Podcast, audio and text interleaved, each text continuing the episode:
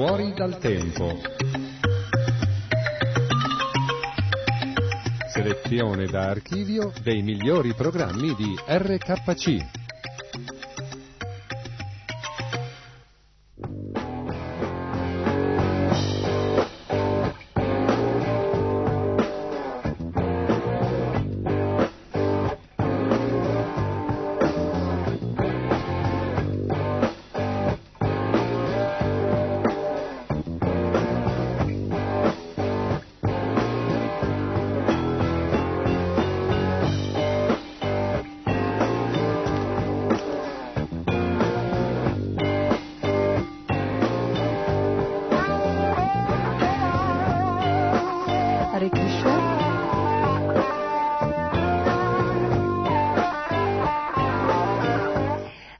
Krishna Ribol.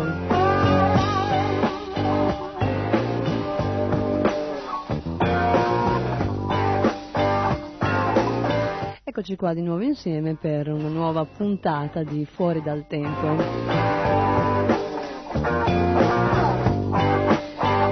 E così eh, cercando, rovistando tra questi programmi che sono accumulati in questi anni di eh, trasmissione qui a RKC, Radio Cristo Centrale, si trova veramente eh, trattati eh, su, tutti, su tutti gli argomenti. Quello che eh, vi faccio ascoltare tra pochi istanti è eh, un argomento trattato da niente meno che Somaka Maharaj. Chi è Somaka Maharaj? Somaka Maharaj è un sagnasi, cioè un devoto che è, è arrivato all'ultimo stadio della vita spirituale. Questo non vuol dire che sia vicino alla morte, magari uno pensa, ecco, allora... No, semplicemente ci sono quattro tappe spirituali. La prima si chiama Brahmachari, eh, ripetiamo ancora per chi non avesse mai sentito, che è un uh, periodo di studio che fanno i ragazzi sotto la guida di un maestro spirituale, possibilmente dove c'è controllo dei sensi e semplicemente eh, si, si impegna a studiare le scritture, approfondire la conoscenza. Stiamo sempre parlando in campo spirituale. Dopodiché c'è la tappa del Griasta, Griasta viene da Gria, casa, dove chi eh, lo desidera, chi ne sente la necessità può impegnarsi nella vita matrimoniale. Naturalmente questo punto si può avere un'attività sessuale, si può avere eh, una casa. Naturalmente tutte queste cose, sempre spiritualmente parlando, si possono fare, però con delle regole. Quindi per chi è interessato ad avanzare nella vita spirituale, vivere queste tappe eh, nel miglior modo possibile cercando di mettere sempre Krishna al centro di ogni attività. Dopodiché la terza tappa, Vanaprastha, è una tappa di transizione quando i due coniugi arrivati ad una certa età eh, si preparano, si preparano poi all'ultimo stadio che sarebbe appunto il sagnasi, cioè l'ordine di rinuncia totale dove la persona si dedica esclusivamente a predicare le glorie del Signore e a prepararsi per uh, l'esame finale quello che determinerà se la avremo fatta finita con questo mondo materiale o no.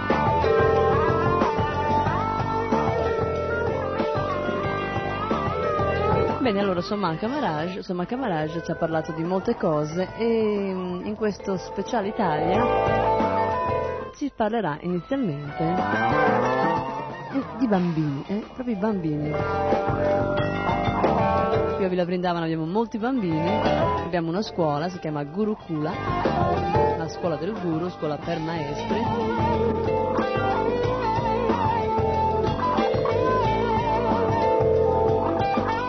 E naturalmente siete invitati, invitati a venirci a trovare, a venire a visitare questa scuola e anche tutto il resto del tempio naturalmente.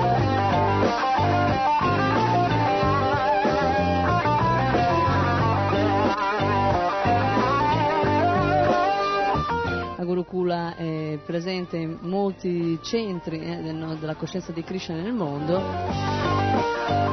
e eh, eh, questa scuola eh, mette l'accento naturalmente sull'insegnamento spirituale. Benissimo, ma passiamo, passiamo ora senza indugio a Somaka Maharaj.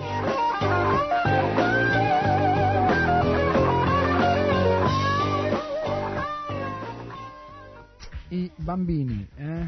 c'è una, uno studioso, un professore che eh, da moltissimi anni eh, sta studiando i bambini. Eh?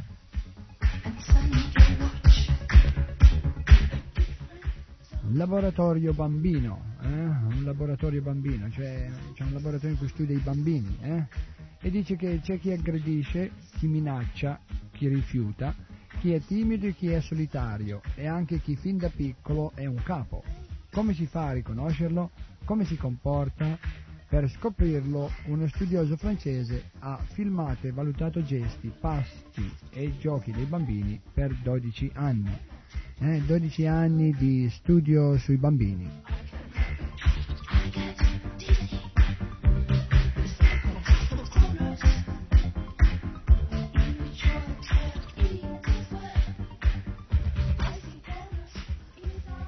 Interessante questo eh, professore, questo studioso che per 12 anni ha studiato i bambini, prima di studiare i bambini studiava le vespe.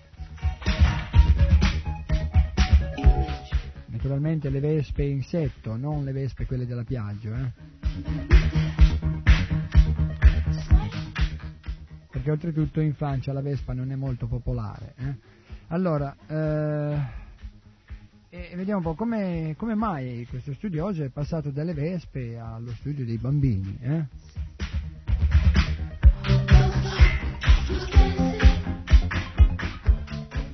La risposta è che eh, dice, avevo notato che tra le vespe esistevano rapporti di dominanza e un linguaggio ritualizzato fatto di atteggiamenti e mimiche con valore di segnali. Così mi sono chiesto se lo stesso avveniva tra i bambini. Mi sono anche chiesto perché alcuni bambini sono costantemente aggressivi, perché altri definiti scontrosi, solitari o timidi non riescono o addirittura non cercano a inserirsi nei giochi e nelle attività comuni.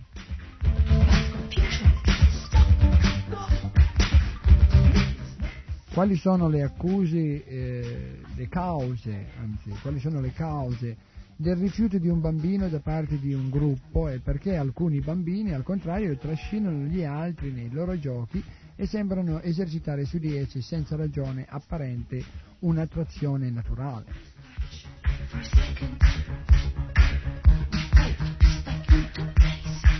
Allora, come ha proceduto questo professore nello studio dei bambini? Dice che nel 1970 si è installato in un nido di infanzia municipale di Besançon e lì, eh, nascosto in fondo a una stanza dietro un paravento a fiori, ha incominciato a filmare senza interruzione dalle 9 alle 11 e dalle 14 alle 16.30 i giochi, i pasti i litigi dei piccoli bambini e in dieci anni ha così realizzato più di 10.000 ore di film. E, nel frattempo si era costituita una equipe di una ventina di eh, etologi, medici, eh, biologi, psicologi e insegnanti che erano interessati a queste ricerche e tutti assieme hanno dunque eh, ampliato il campo delle loro osservazioni dalla nascita alla fine della scuola primaria e così hanno uh, completato le analisi di laboratorio e gli esami clinici e psicologici effettuati in cliniche ginecologiche e asili nido e nelle scuole. E cosa hanno scoperto? Eh? Cos'è che hanno scoperto uh, in questi loro studi, in queste loro, queste loro ricerche? Uh, sui, sui bambini. Eh? E eh, soprattutto in questi loro studi cosa hanno scoperto eh, di quello che già le madri o, o quelle persone che si occupano di bambini eh, non sappiano già. Eh? allora, loro, loro, diciamo, al loro dire, dicono che hanno scoperto che c'è un linguaggio che non è verbale, è molto più complesso di quanto non sembri tra i bambini. E naturalmente tra i bambini di un nido di infanzia e che mettono in, in evidenza il tipo di comportamento diverso i comportamenti eh, di rassicurazione, di sollecitazione, di accettazione reciproca, i comportamenti di allontanamento o di rifiuto, di minaccia o di aggressione.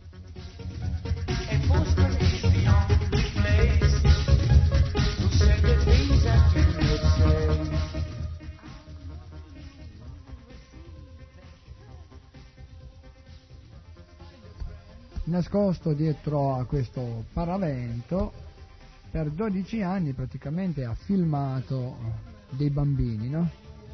E eh, filmato dei bambini per vedere le loro abitudini, le loro attività, per cercare di capirli, no? E, e tutti quanti cercano di capire qualcosa, tutti quanti studiano, no? Tutti quanti cercano di... Eh, conoscere meglio quello che ci circonda e questo è molto interessante, no? è buono che uno ricerchi sempre di più la conoscenza, che uno ricerchi la conoscenza, che uno ricerchi di eh, conoscere meglio, di, eh, di, conoscere sempre di più. Eh? E appunto questo eh, studioso ha, ha, studiato questi bambini e ha ricercato in questi bambini cercando appunto di, di, di eh, di conoscerli meglio, no? di studiare tutte le loro abitudini, così ha scoperto che hanno un linguaggio che non è un linguaggio, cioè un linguaggio che non eh, usa parole, che non usa eh, appunto de, de, de, dei suoni, ma che usa più delle, così, dei, dei, gesti o delle, eh, delle parole eh, mozzate o appena dei gridolini, insomma ha scoperto che i bambini hanno un altro mezzo di comunicare tra di loro oltre che a quello eh, tradizionale delle parole, no? Ma in effetti eh, questo linguaggio eh, non ce l'hanno solo i bambini, ma ce l'hanno anche gli adulti. Anche gli adulti sanno comunicare tra di loro eh, senza usare appunto parole o senza usare eh, quello che è la tradizionale, il, tradizionale eh, mezzo di comunicazione, appunto che sono le parole, un linguaggio eh, diciamo ben definito.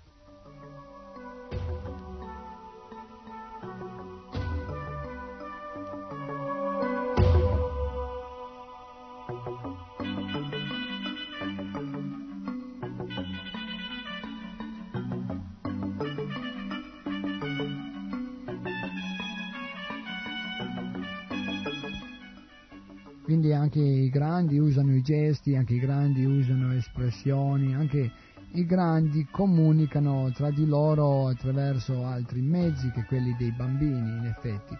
Il problema eh, che in genere le persone si rivolgono ai bambini considerandoli appunto dei bambini, cioè considerandolo un essere vivente eh, che è appena nato, cioè un essere vivente che è nuovo, eh? nuovo, appena nato, mentre la cultura vedica ci insegna che eh, l'essere vivente è eterno e semplicemente trasmigra da un corpo all'altro, quindi a volte sta nel corpo di bambino, a volte sta nel corpo di adulto, a volte sta nel corpo di anziano, ma è sempre eh, lo stesso essere vivente.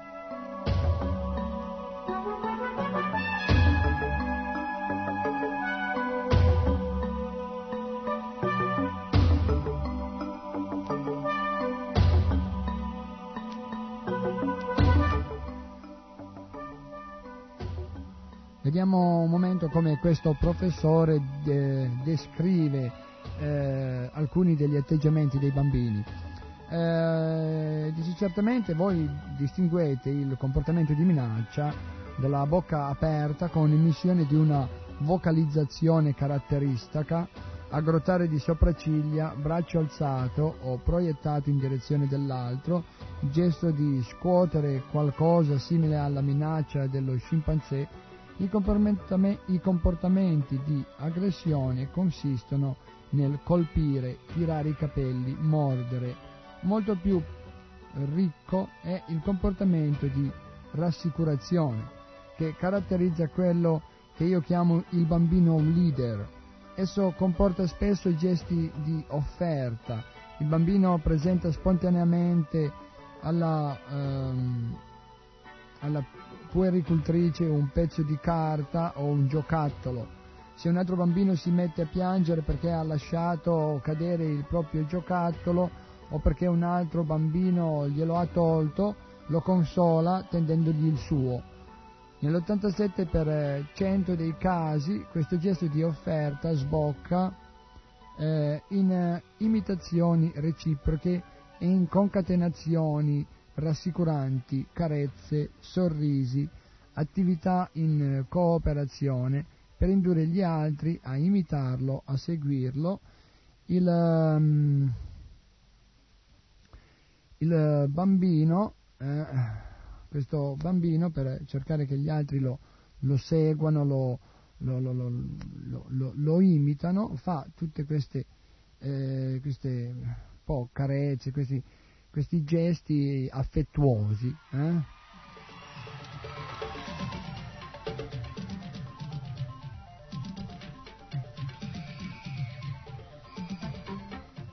A volte il bambino leader eh, utilizza anche movimenti quali dondolarsi, scuotere la testa eh, da destra a sinistra.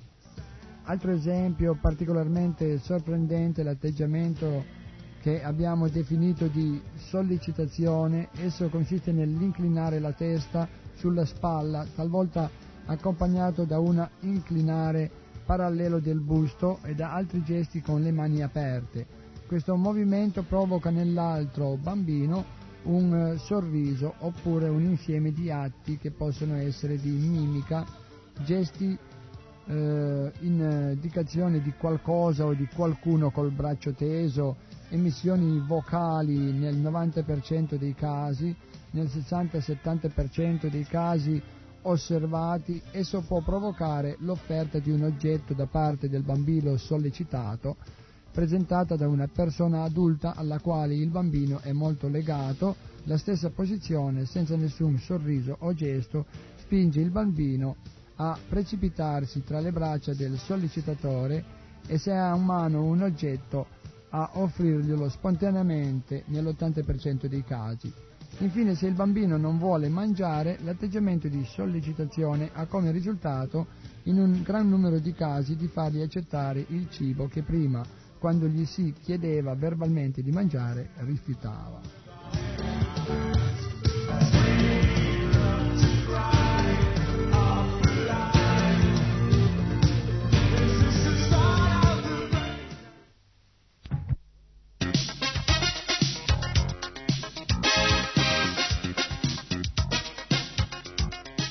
Fuori dal tempo. Selezione da archivio dei migliori programmi di RKC.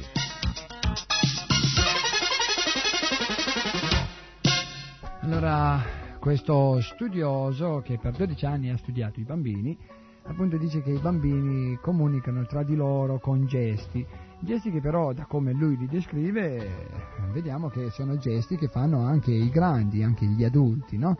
Quindi eh, da questo ancora di più eh, si conferma la, la, la versione del, dei Veda che appunto il bambino non è un bambino, ma è un essere vivente, eterno, che appunto ha appena preso un nuovo corpo e quindi si trova in un corpo di bambino. Però non è bambino nel senso che eh, non, eh, non è mai esistito, che è appena nato, che è alla prima sua esistenza, che sono i primi mesi o i primi anni di esistenza, no?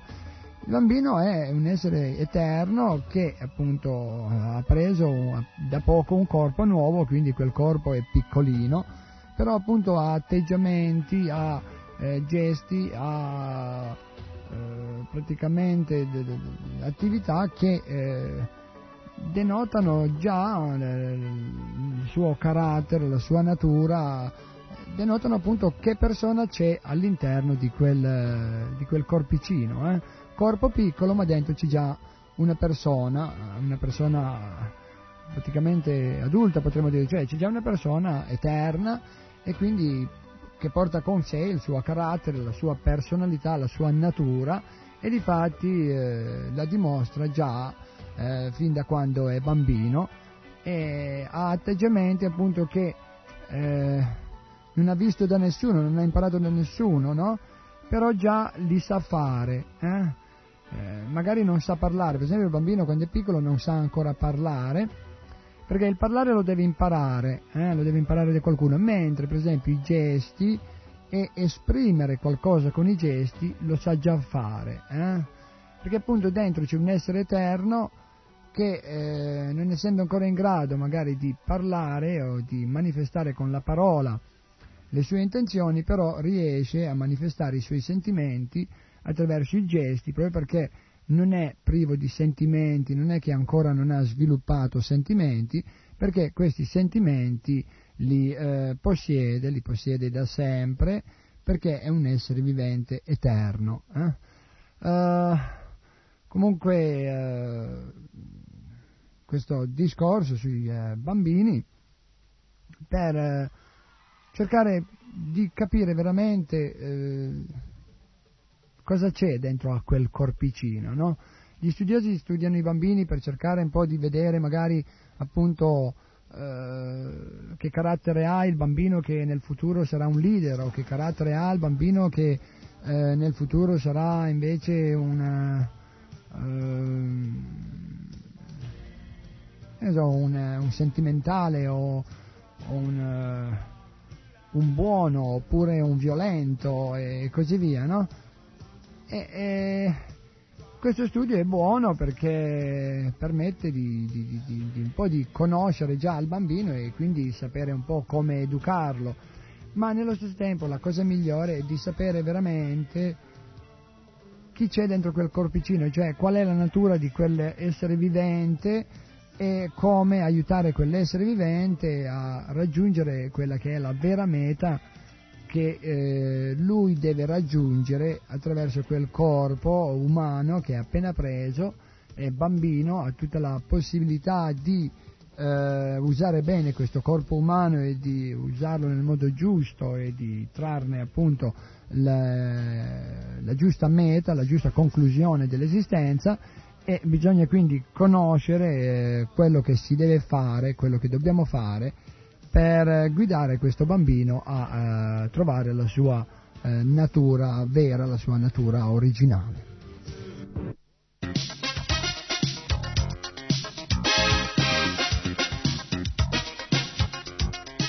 Fuori dal tempo.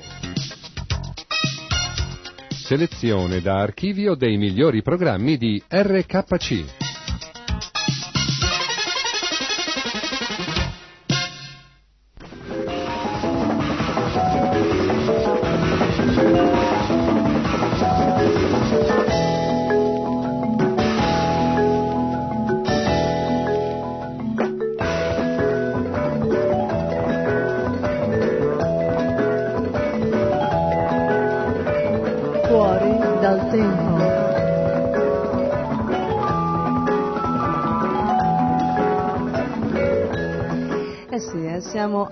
Spirituali eterne, quindi veramente siamo fuori dal tempo, siamo al di là del concetto del tempo, eterni, eterni.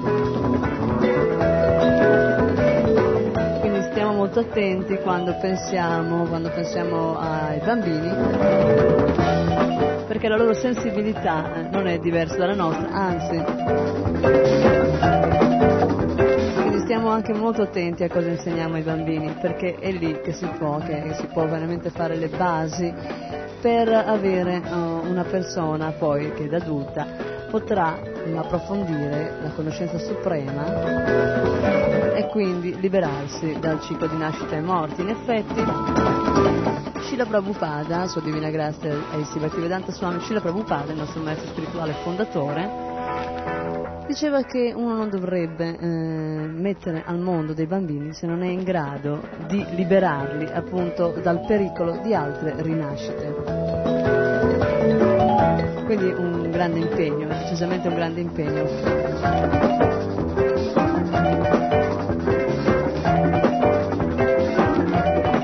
Benissimo, ma ora facciamo un salto di argomento e passiamo niente meno che a parlare di suono. I devoti di Krishna sono un po' tutti degli esperti in suono perché il suono è diciamo, la base proprio anche di questo bhakti yoga che noi pratichiamo. Questo yoga, lo yoga più elevato, il yoga dell'amore e della devozione, che parte proprio con l'ascolto e il canto di un suono un suono speciale, il suono più potente che esista, la vibrazione sonora più potente che esista, il Maha Mantra Hare Krishna. Che fra tutti i suoni di questo Kali Yuga in cui viviamo, questo Mahamantra Hare Krishna è l'unico che può liberarci appunto da questo ciclo di nascite e morti ripetute. Però dicevo, fra tutti i devoti abbiamo anche degli esperti particolarmente esperti in suono, che da sempre si sono interessati di questo argomento. Ma andiamo a sentire, andiamo a sentire proprio da uno speciale Italia di Krishna Prema Das, ex eh, ah, Paglio, Paolo Tofani, scusate, appunto un musicista, un musicista faceva parte del gruppo degli Area, qualcuno di voi lo ricorderà quindi un esperto di suono.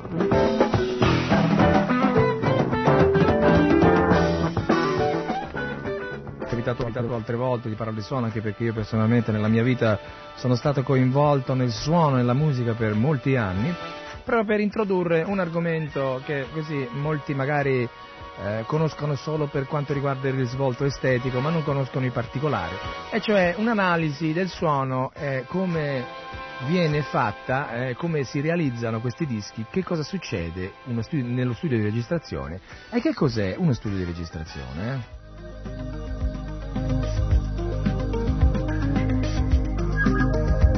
Molti di voi si saranno chiesti eh, sempre eh, perché alcuni dischi sono registrati in una certa maniera, altri dischi presentano delle caratteristiche sonore diverse, eh, ehm, pur magari ehm, notando, perché c'è sempre indicazioni sopra la copertina dei dischi, che i dischi, alcuni di questi, due, di questi dischi analizzati per esempio possono venire dallo stesso studio. Allora com'è possibile? È chiaro che esiste una diversificazione data dalla, così, dalla um, creatività dell'artista che ha dentro di sé naturalmente tutta una visione dei suoni che lui vuole ottenere nel suo disco, nel suo album, nella sua musica. E l'inizio è proprio così, eh? cioè cominciamo ad analizzare l'inizio, l'inizio di un disco, l'inizio di un disco, come si inizia a pensare di fare un disco. Eh?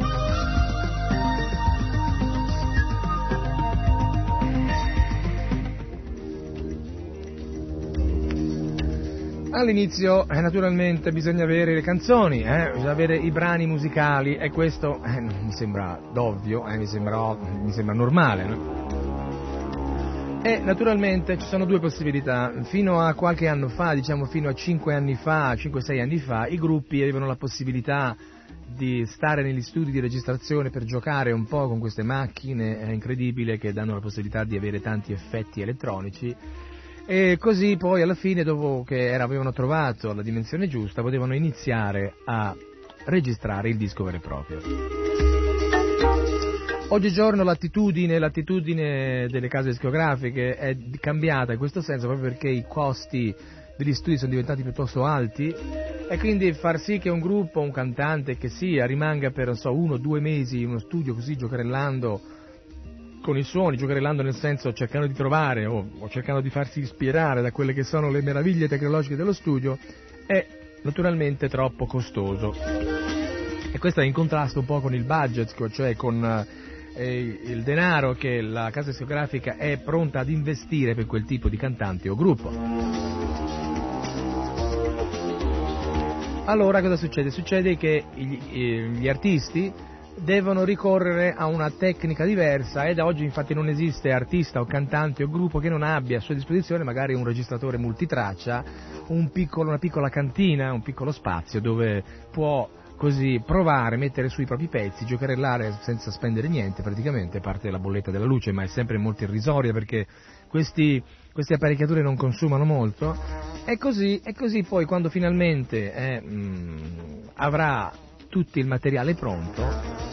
E qui c'è anche da dire una cosa che è interessante questo perché man mano che il lavoro va avanti, si sviluppa, prende forma, si può sempre considerare così di, di sentire che cosa pensano gli altri, il produttore discografico, eccetera, eh, perché il materiale eh, realizzato a livello di provini si può sempre cambiare, non, non, cioè non ci sono molti problemi per cambiarlo.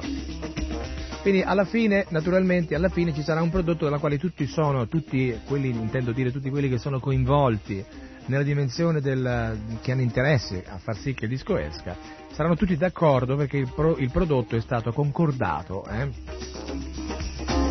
Naturalmente non pensate che la musica sia un fatto mm, così solamente artistico, eh, sentimentale, in realtà c'è rimasto ben poco di quello, ma è bensì diventato un fatto commerciale preciso, eh, con delle sue logiche precise, con suoi tempi precisi, in accordo a quelle che sono le, eh, così, i risultati delle statistiche che dicono so, che in questo periodo per esempio il pubblico compra di più, in quest'altro periodo compra di meno, la tendenza di adesso è verso questo tipo di musica, la tendenza di uh, domani potrà essere su quest'altro tipo di musica.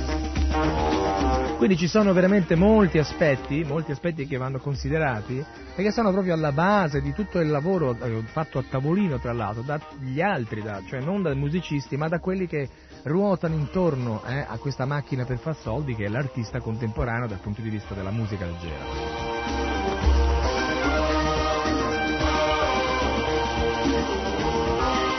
Cosa pensavate voi? Che uno aveva un'ispirazione con la sua chitarra, entrava in uno, stadio, in uno studio di registrazione, faceva suo, la sua registrazione, quello che voleva, le parole che diceva erano, andavano bene, tutto bene, poi faceva successo e tutto eh, diventava un... No, non è così, non è più così. Siamo ben lontani da essere eh, ancora a quello standard, eh? perché in realtà, insomma, bisogna anche dire che il, i protagonisti di questo show eh, enorme sono diventati molti, la, quindi la concorrenza è tanta, proprio perché c'è tanta concorrenza bisog- bisogna anche dare un'occhiata al terreno eh, per vedere con chi dobbiamo scontrarsi, un po' come fece Arjuna eh, quando sul campo di battaglia di Kurukshetra ehm, chiese a Sri Krishna di guidare il suo carro in mezzo ai due eserciti perché voleva rendersi conto prima di tutto di chi aveva, avrebbe avuto di fronte per combattere e poi anche per eh, dare così, fare una stima di quelle che erano le forze del nemico. Quindi vedete che anche in, in, in un argomento come quello di cui vi sto parlando adesso si possono trovare dei riferimenti perfetti eh, che sono proprio dati dalle scritture vediche, proprio perché queste scritture sono eh, complete.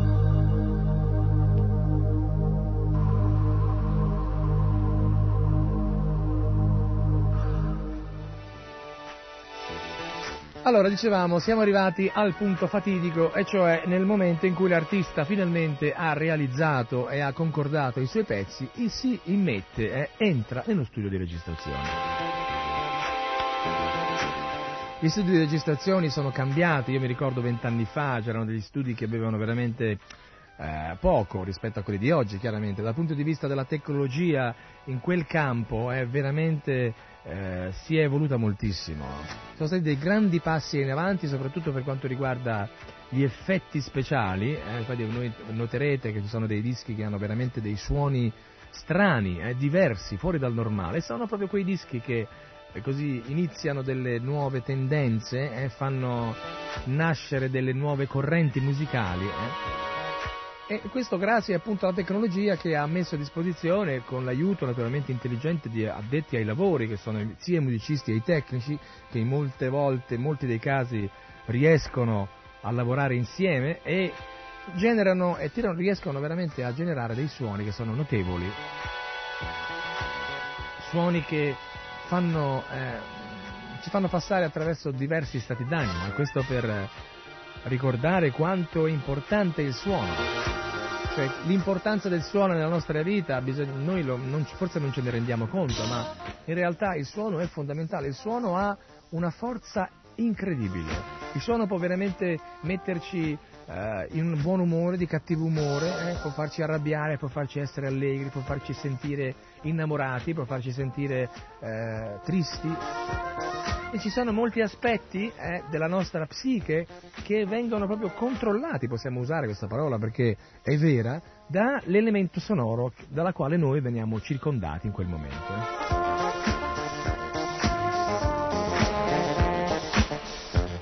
Naturalmente per suoni non intendo soltanto suoni di carattere musicale, nel senso di suoni di, di, di strumenti, ma anche suoni in genere che hanno a che fare con rumori della vita. Eh per esempio uno che vive in mezzo alla città, no? per esempio al traffico della città, eh, si abitua a quel suono, si abitua in un certo senso per modo di dire perché è frustrato un po' inconsapevolmente quando si rende conto che quel suono non è buono per la sua mente, anche se lui magari è costretto a rimanere in quel posto per motivi di lavoro, però si rende conto della, della quantità di danno che genera questo suono proprio quando si toglie da quel suono, magari la sera tornando a casa, e sente veramente un senso di sollievo. Oppure ci sono i suoni della natura, belli, suoni della natura, freschi, i suoni degli uccelli, i suoni del vento, i suoni del tuono, eh, i suoni degli aerei quando passano. Io sono sempre rimasto molto affascinato da questi suoni, eh. soprattutto il suono dell'aereo che passa che è il suono del tuono. Eh. eh. stiamo sempre cercando di avere un bilanciamento perfetto tra le frequenze basse ed alte, cioè avere una corrispondenza sonora eh, interessante, equilibrata, ma non si riesce mai ad avere questa profondità, questa profondità incredibile che si, che si ha, no? che si ascolta quando ci troviamo a testimoniare, ad ascoltare in, in modo anche imparziale e non certo incapace di agire su quel suono, sarebbe incredibile, ehm, i suoni della natura. La natura veramente è un grosso sintetizzatore, è un grosso generatore di suoni. E naturalmente dietro questo grande generatore c'è un grande musicista, il più grande, che è Sri Krishna.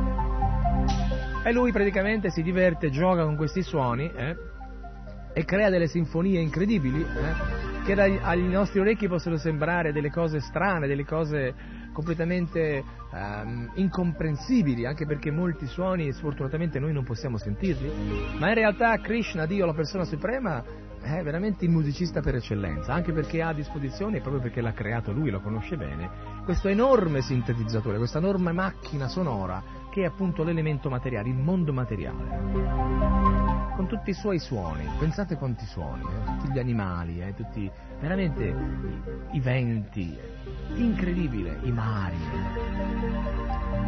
gli esseri umani, anche gli esseri acquatici, tutti i suoni che esistono, eh? una varietà enorme, gigantesca, infinita, Combi- quante combinazioni si potrebbero fare. Eh?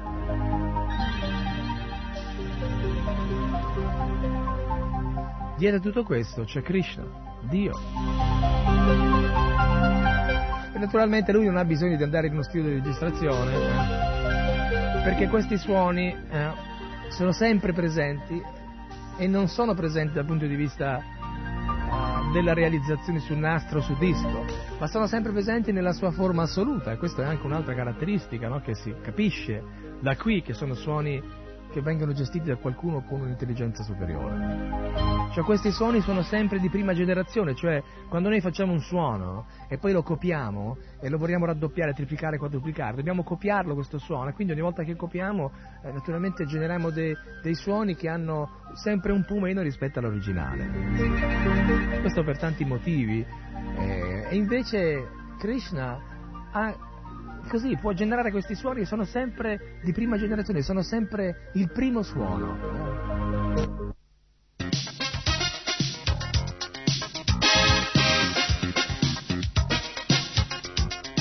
Fuori dal tempo.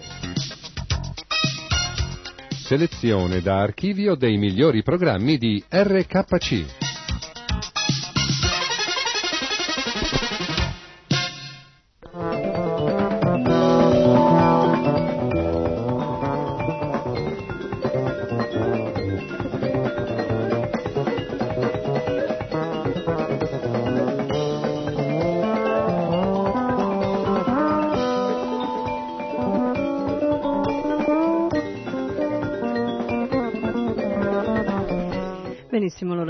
Suono a Krishna, da Krishna al suono, da Krishna al servizio devozionale. Parliamo adesso di servizio devozionale. Che cos'è, che cos'è il servizio devozionale? L'azione compiuta in coscienza di Krishna. a volte così a prima, a prima, a primo orecchio diciamo, eh, non a prima vista, così è la prima volta che una persona sente questa parola, servizio devozionale, fare qualcosa per Krishna, eh, spesso veramente non, non si sa, non si sa dove cominciare. In effetti è molto tempo, è molto tempo che la nostra mente, la nostra intelligenza, tutto il nostro io non è più abituato a fare qualcosa per Krishna. Sempre, sempre abbiamo fatto da tante vite, da migliaia, da miliardi di vite, sempre abbiamo fatto per noi, eh, per noi, per il nostro falso io, la nostra falsa identificazione con il corpo. Abbiamo servito migliaia di corpi nei loro bisogni primari adesso che ci si ripresenta il pensiero, l'idea eh, di fare qualcosa per Krishna, non sappiamo nemmeno cos'è. Quindi impariamo, impariamo che cosa vuol dire il servizio devozionale e ancora meglio ce lo spiegherà adesso la nostra Mirabai Devidasi, la sua specialità.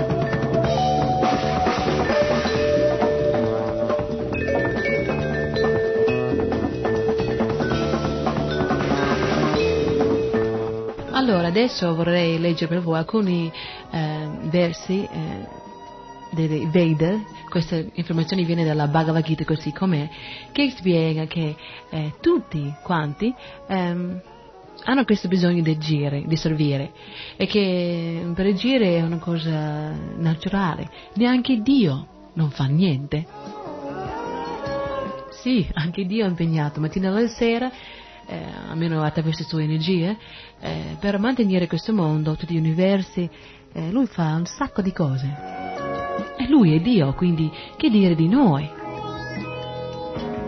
Anche noi abbiamo bisogno di agire, di, di fare eh, attività che ci dà una grande soddisfazione. Purtroppo nel mondo di oggi sono, è un caso molto raro trovare persone che è impegnata in attività che lui piace e che eh, lo rende bene, eh, soddisfacente in tutti gli aspetti e che eh, lo dà i benefici eterni. Invece chi è un devoto di Krishna è già situato su questa piattaforma trascendentale.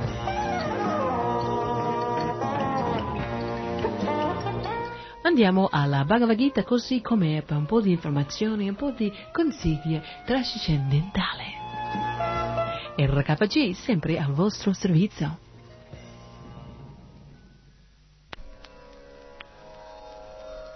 La Bhagavad Gita così com'è. Questo è un libro molto molto bello e molto importante per chiunque, voi che siete in ascolto, che vuole veramente ehm, capire le nostre relazioni con Krishna, con Dio, e come uno deve agire. Questo libro è pieno di informazioni che è stato utilizzato da milioni e milioni, e direi in questo punto anche miliardi di persone, di animi spirituali, che attraverso questo consiglio, questa informazione trascendentale, ha raggiunto la perfezione della vita umana. Allora, questa volta vediamo dal capitolo 3 intitolato Il Karma Yoga. Vediamo per primo alcuni versi che spiegano la posizione di Krishna, Dio la persona suprema, e poi dopo alcuni versi che spiegano la nostra posizione come anime molto piccole sotto l'influenza di questa natura materiale, eh, finché noi non siamo collegati eh, con Dio e Krishna la persona suprema, eh, dopodiché possiamo ritrovare la nostra posizione trascendentale e spirituale. Allora cominciamo dal verso 21 che dice qualunque cosa faccia un grande uomo, la gente segue le sue tracce, tutto il mondo segue la norma che egli stabilisce col suo esempio. Krishna, questo è Krishna che parla. Eh, lui continua, o figlio di Parta, nei tre sistemi planetari non c'è dovere prescritto per me. Non mi manca niente e non ho bisogno di niente, tuttavia compio i doveri prescritti. Continuando, infatti, Se io non mi impegnassi con cura a compiere i doveri prescritti o parte, tutti gli uomini seguirebbero certamente la mia via. Krishna continua, se mi astenessi dal compiere i doveri prescritti, tutti questi mondi andrebbero in rovina. Sarei la causa di una popolazione non voluta e turberei così la pace di tutti gli esseri. Come l'ignorante compie il suo dovere con attaccamento al risultato, così anche il saggio agisce, ma senza attaccamento, al solo fine di guidare gli uomini sulla giusta via.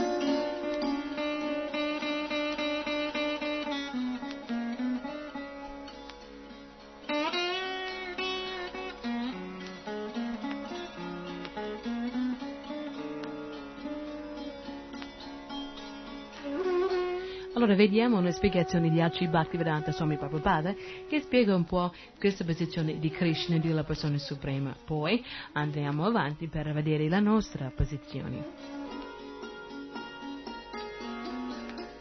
Allora, così le scritture vediche descrivono Dio la persona suprema.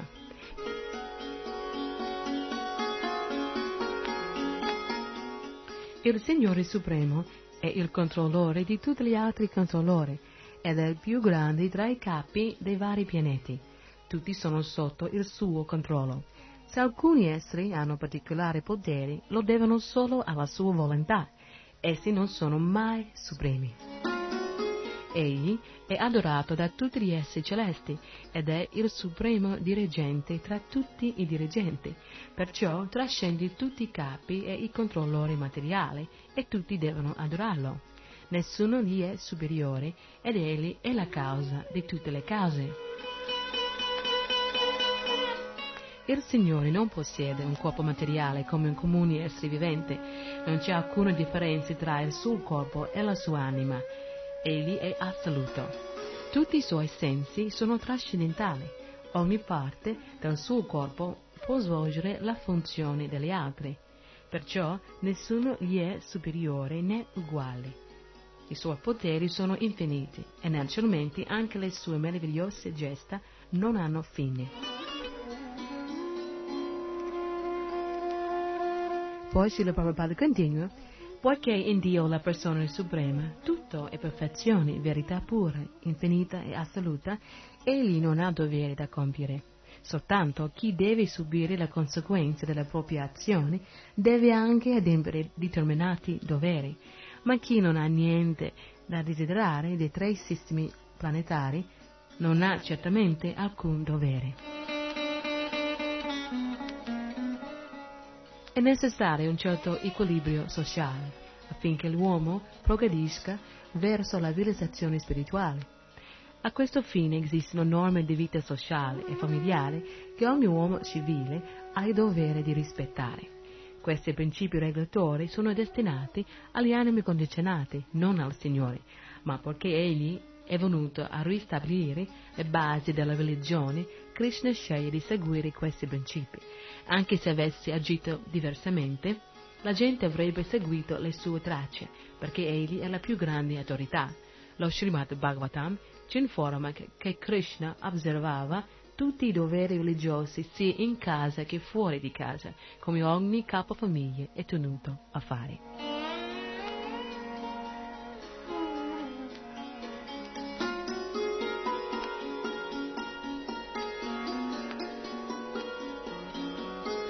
Allora adesso vediamo alcuni versi dallo stesso capitolo intitolato Karma Yoga capitolo 3 che spiega la nostra posizione.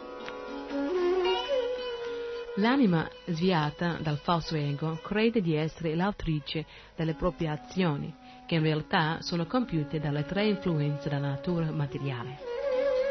Poi vediamo uh, il verso seguente. O Arjuna, dalle braccia potenti, colui che conosce la verità assoluta non si preoccupa dei sensi e della gratificazione dei sensi, perché sa quale è la differenza tra l'azione devozionale e l'azione interessata.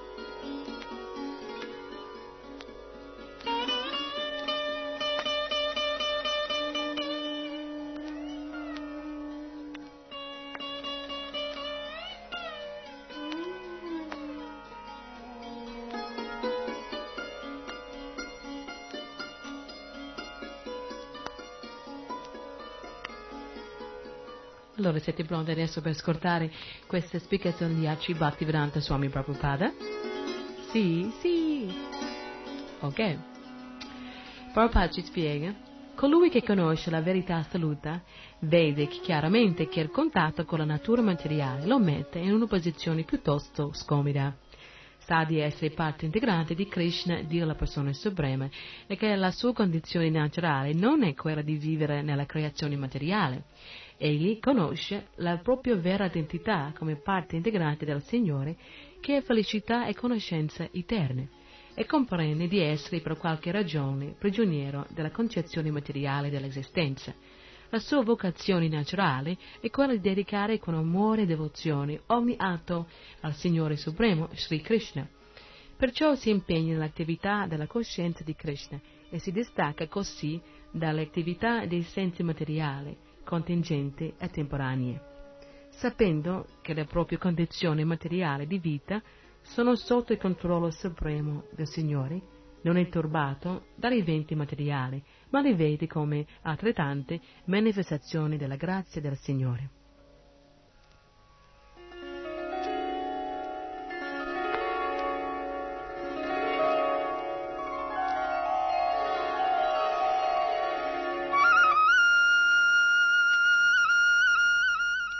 Vediamo questo verso 29 che anche esso è molto, molto bello, sentiamo. Sviato dalle della natura materiale, l'uomo ignorante si impegna completamente nell'attività materiale a cui rimane attaccato, ma il saggio non deve turbarlo, sebbene queste attività siano inferiori per la mancanza di conoscenza di chi le compie. Spiegazione 10 Bhaktivedanta Swami Prabhupada. Le persone prive di conoscenza spirituale si sbagliano sulla propria vera identità. Hanno coscienza soltanto della materia e di tutte le sue designazioni temporanee. Il corpo materiale è un dono della natura e colui che si preoccupa troppo del corpo è detto pigro, perché non fa niente per comprendere l'anima spirituale. L'uomo ignorante pensa di essere il corpo si attacca alle persone con cui ha legami di parentela, fa della propria terra natale un oggetto di culto e considera i riti religiosi come fini a se stessi. I materialisti possono vantarsi di svolgere attività sociali e altruistiche, ma dietro queste ingannevoli etichette sono sempre occupati in attività materiali. Per loro la realizzazione spirituale non è che un mito senza interesse. Queste persone confuse si impegnano talvolta a seguire elementari principi morali come la non violenza e la beneficenza. Gli uomini illuminati dei principi della vita spirituale non devono turbare questi materialisti, ma è meglio che continuino a svolgere il loro dovere spirituale nel silenzio. Gli uomini ignoranti non possono apprezzare l'attività della coscienza di Krishna, perciò Krishna consiglia di non turbarli e di non perdere così del tempo prezioso, ma i devoti del Signore sono più benevoli del Signore stesso perché comprendono i suoi piani. Perciò essi affrontano ogni rischio pur di avvicinare gli ignoranti e impegnarli nell'attività della coscienza di Krishna, che sono assolutamente necessari per l'uomo.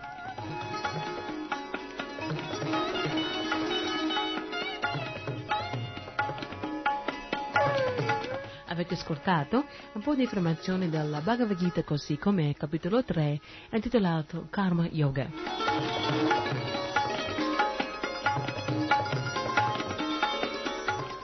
Carissimi amici, se voi avete ascoltato attivamente potete capire che l'attività eh, degna dell'anima, diciamo, realizzata è servizio devozionale e anche se in questo ultimo verso Krishna ha consigliato diciamo, ai saggi di non turbare le persone molto materialiste che non sono interessate nella vita spirituale, ehm, un saggio illuminato eh, comprende i piani del Signore. Sappiamo che Krishna eh, vuole che tutti gli animi condizionati siano felici, che tutti ritornino a casa da Lui.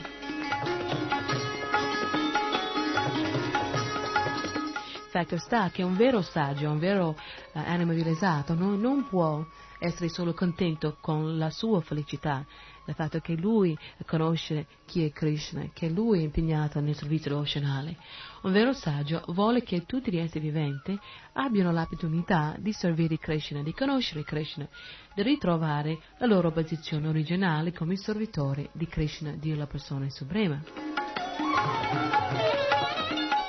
Fatto sta è che per questo motivo esiste questa radio, Radio Krishna Centrale, per diffondere questo messaggio che noi non siamo questo corpo, che Dio esiste, che vive, è bellissimo, che ognuno di noi possiamo avere una relazione basata su amore e devozione con Lui, che questo è lo scopo della vita umana.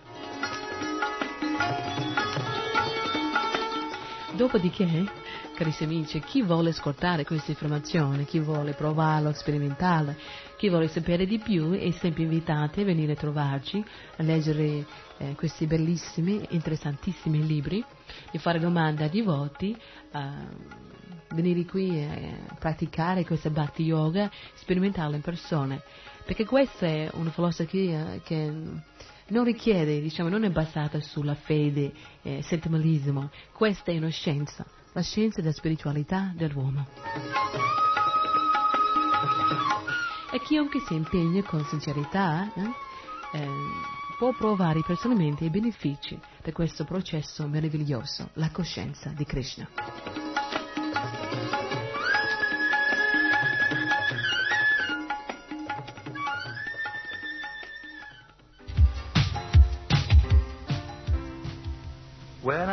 Find myself in times of trouble, Prabhupada comes to me, speaking words of wisdom.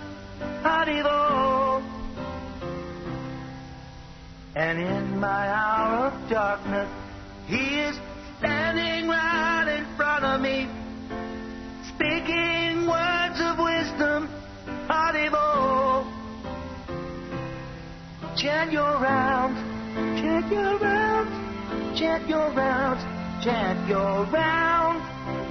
Whisper words of wisdom, Haribo. And when the broken-hearted people living in the world agree, there will be an answer, Haribo. But though they may be fallen,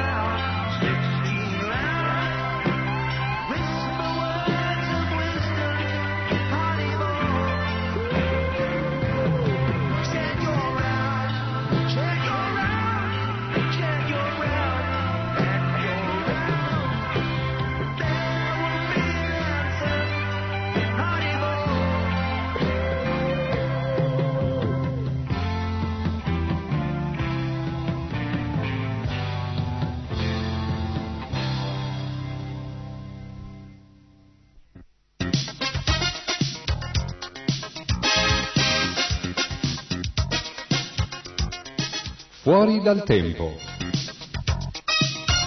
Selezione da archivio dei migliori programmi di RKC.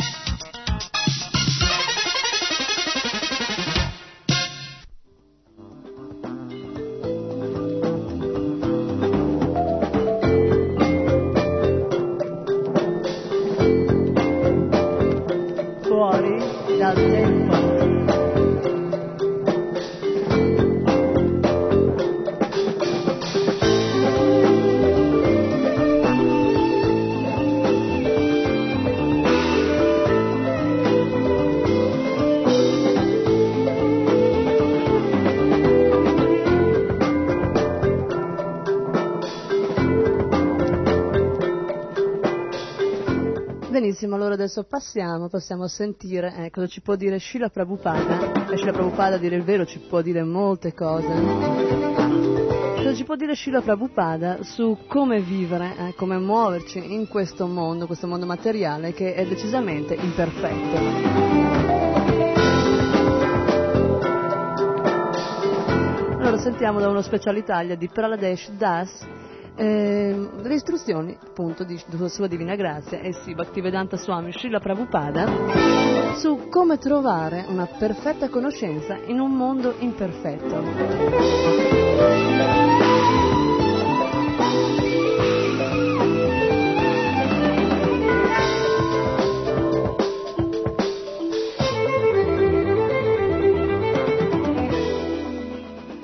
L'argomento di questa conversazione è come trovare perfetta conoscenza in un mondo imperfetto.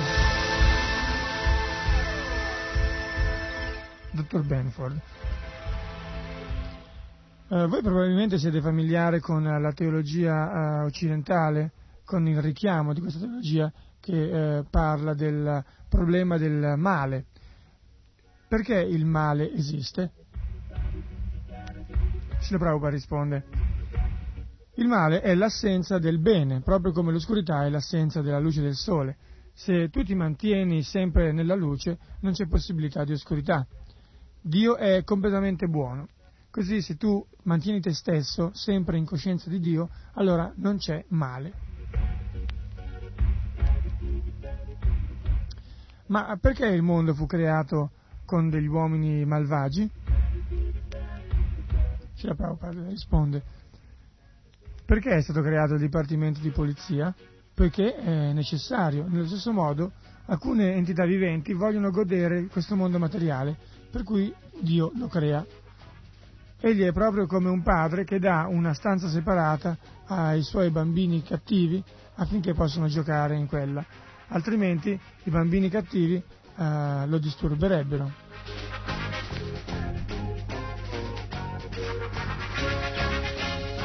Questo mondo allora è qualcosa come una prigione.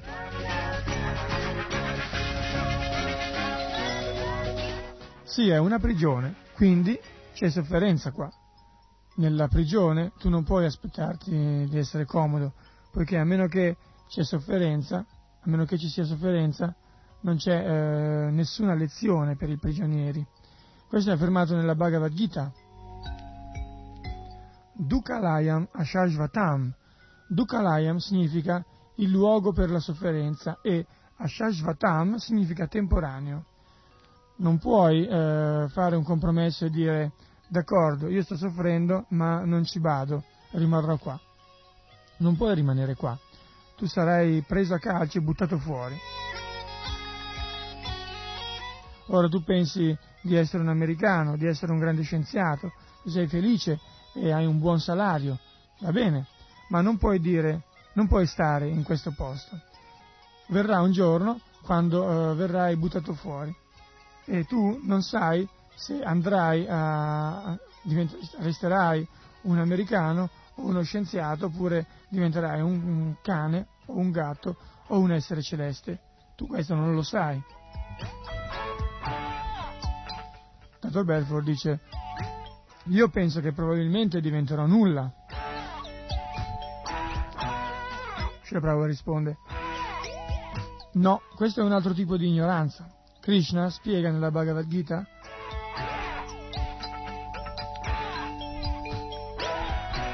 Deinosmin yatadehe komaran yovananjara, tatade antara prapti. Prima sei nel corpo di un ragazzo, poi eh, di un giovane uomo, poi nel futuro tu sarai nel corpo di un vecchio uomo.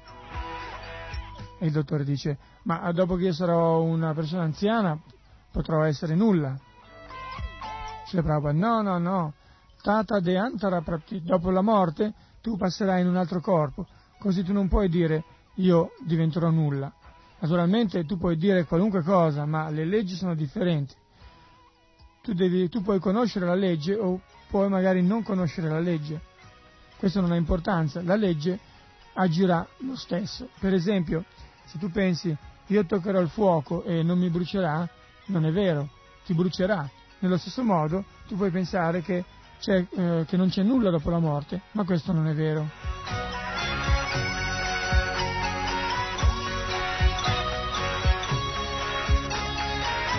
Dottor Benford dice, ma perché una persona come me, qualcuno che cerca di conoscere, di capire questo mondo in una maniera razionale, sembra non trovare alcun modo per farlo?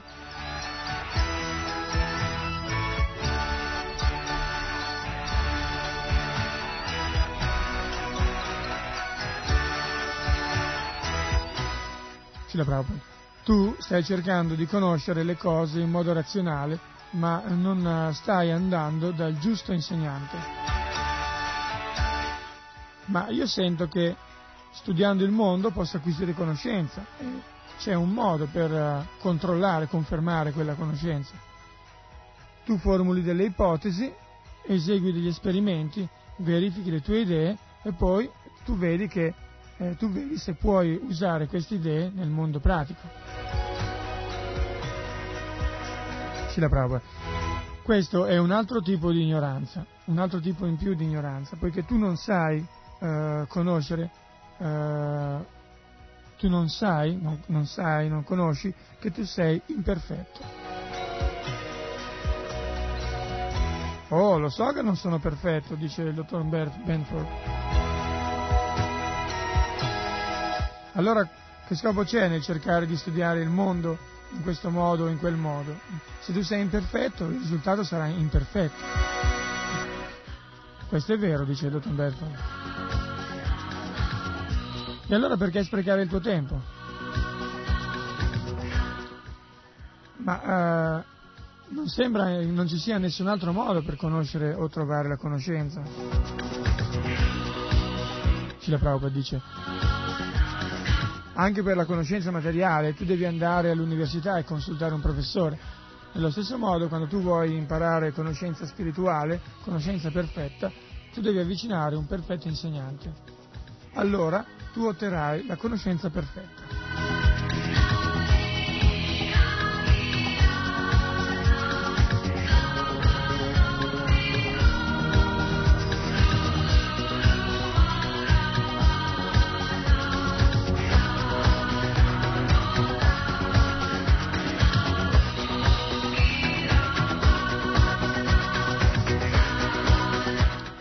Come può, dice il dottor Manford, capire uno quando il maestro è perfetto?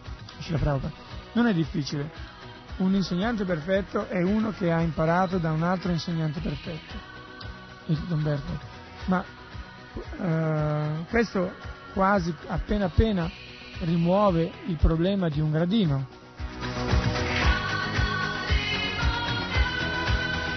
No, risponde la Prabhupada, perché c'è un perfetto insegnante, Krishna, che uh, è accettato da tutte eh, le classi di insegnanti.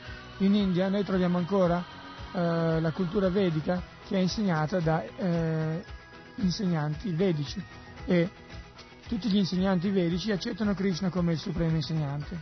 Loro prendono lezioni da Krishna e insegnano questo.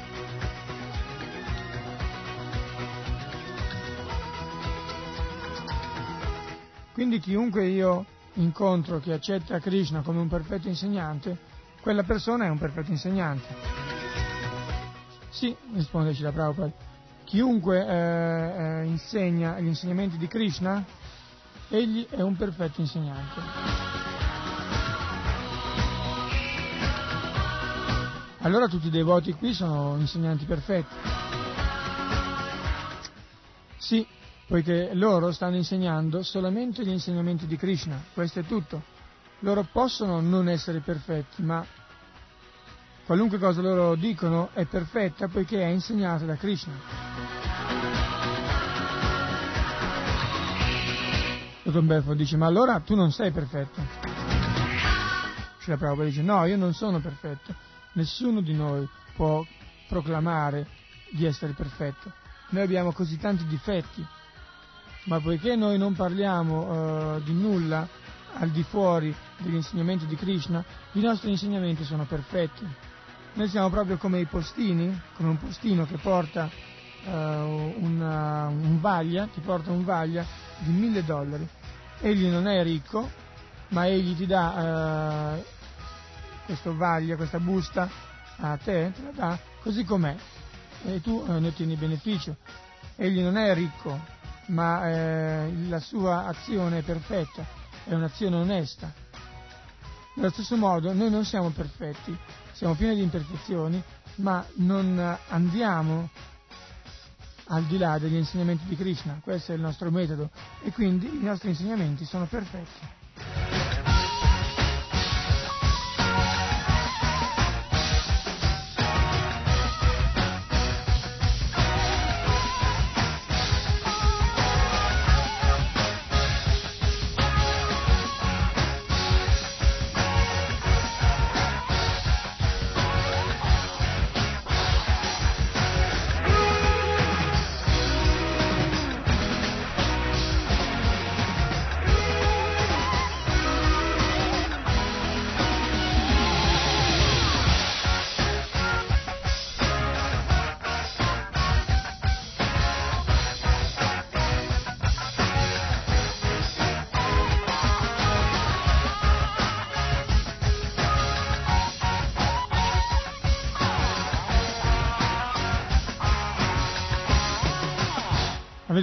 La saggezza profonda di Srila Prabhupada? Eh?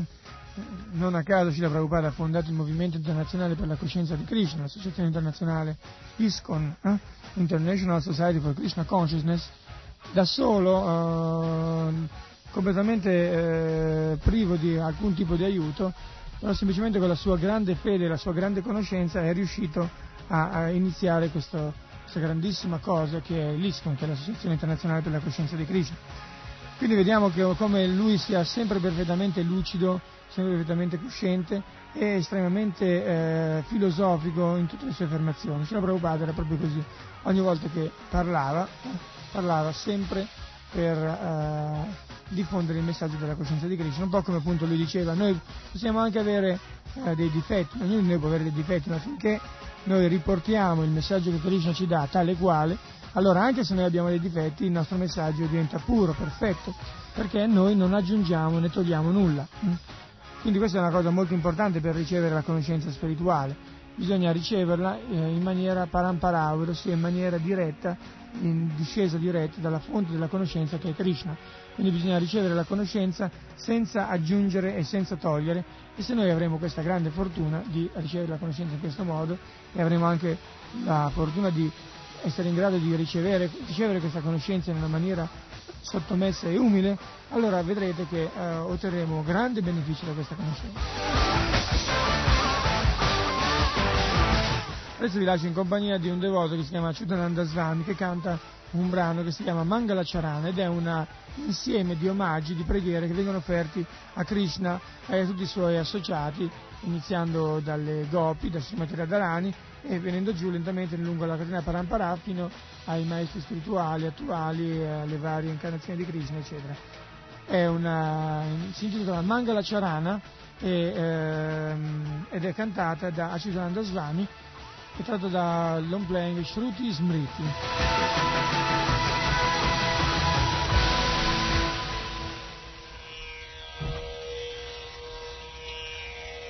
वन्देऽहम् श्रीगुरु श्रीयजुता पदकमला श्रीगुरून् वैष्णवांश्च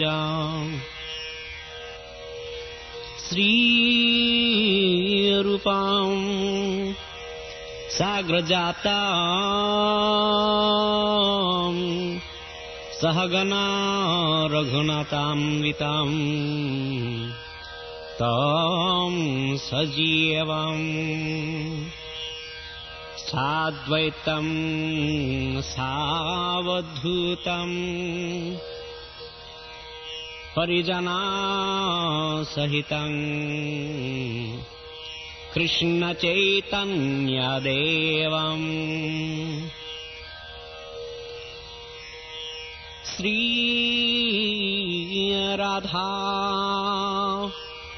कृष्णपादा सहगणा ललिता। श्रीविशाखान्वितांश्च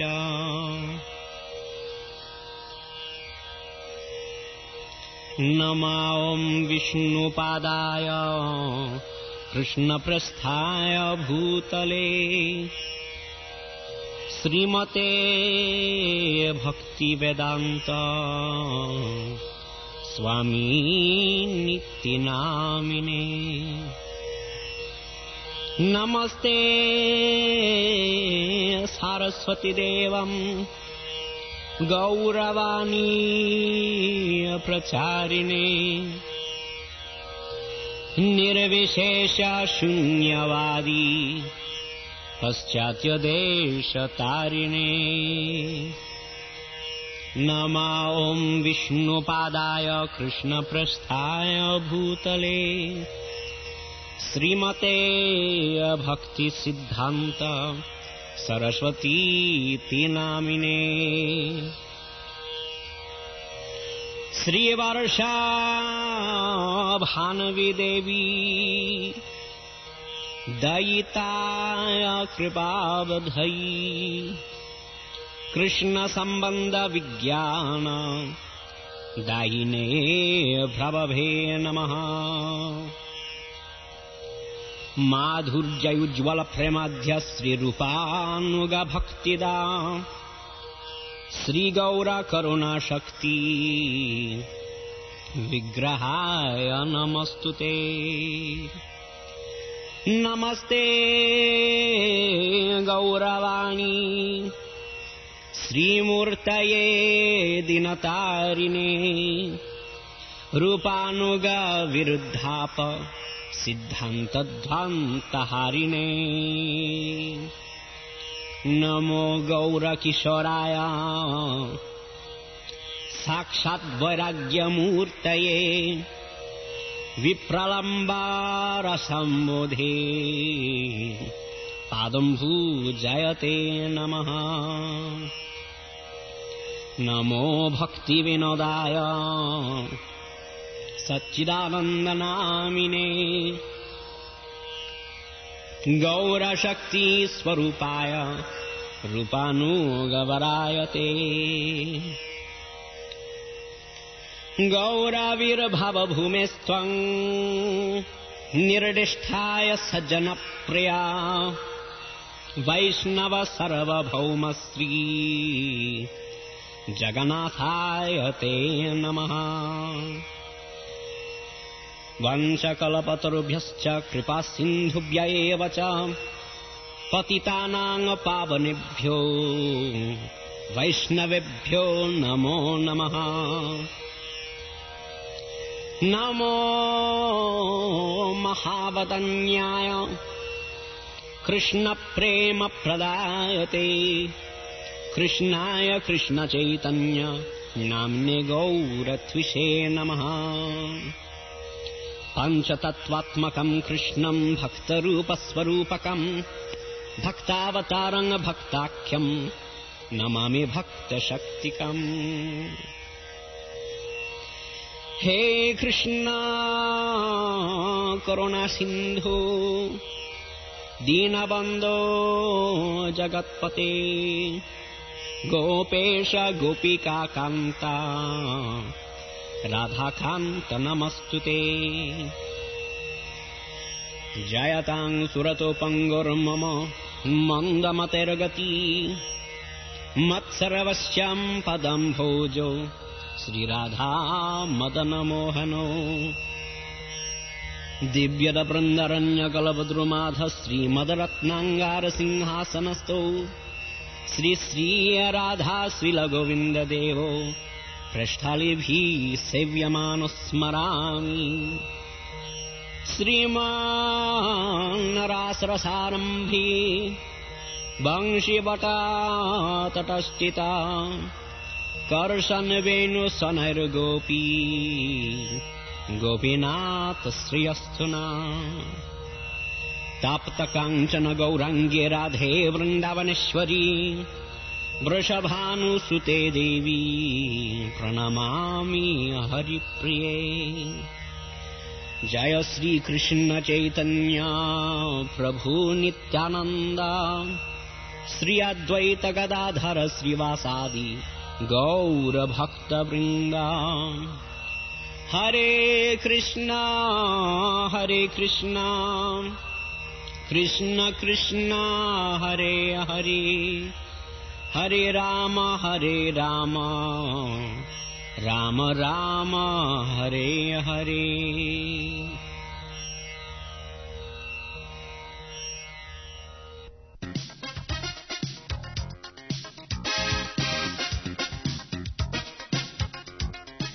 Fuori dal tempo.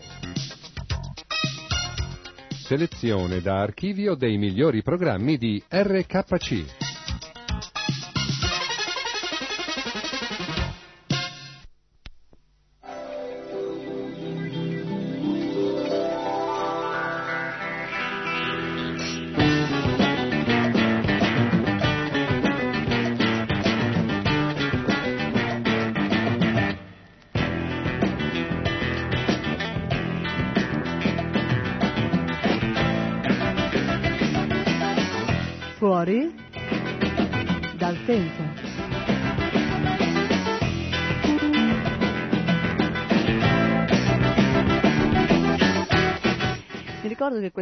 Concetto di tramite trasparente all'inizio mi colpì molto, però non riuscivo bene a, così, a capire che cosa significasse eh, essere un tramite trasparente.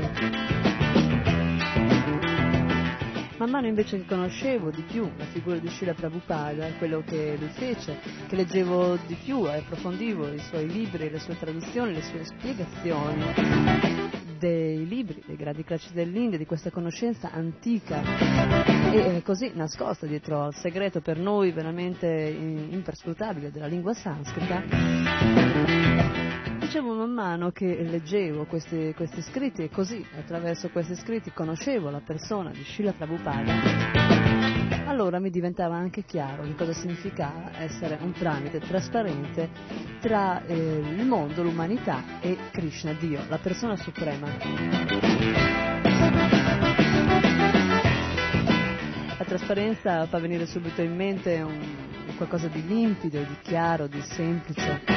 Tutte queste parole che hanno tutto una, così, un significato chiaramente in virtù, positivo. La trasparenza fa venire in mente la pulizia. E la trasparenza anche dà un certo senso di sicurezza, perché attraverso una cosa trasparente si può vedere. Ed è tutto questo che Srila Prabhupada, eh, che appartiene naturalmente a una linea di maestri spirituali ininterrotta che hanno tutti quanti le medesime qualità e che sono tutti quanti dei tramiti trasparenti, attraverso tutte queste trasparenze che non apportano nessuna modifica al messaggio di Krishna, di Dio, nessuna speculazione mentale, noi possiamo intravedere, vedere Dio, Krishna, la persona suprema.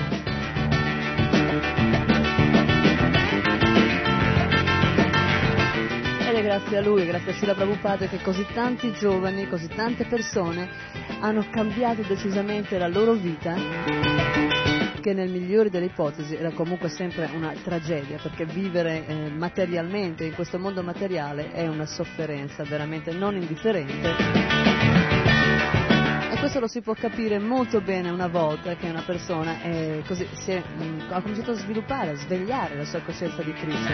Magari mentre una persona è immersa nella gratificazione dei sensi, nella vita materiale, può credere, illudendosi, di essere felice. In realtà, vi assicuro, non è così. Provare per credere. Ed è grazie a lui che i devoti di Krishna, appunto dicevo, hanno cambiato completamente le loro abitudini.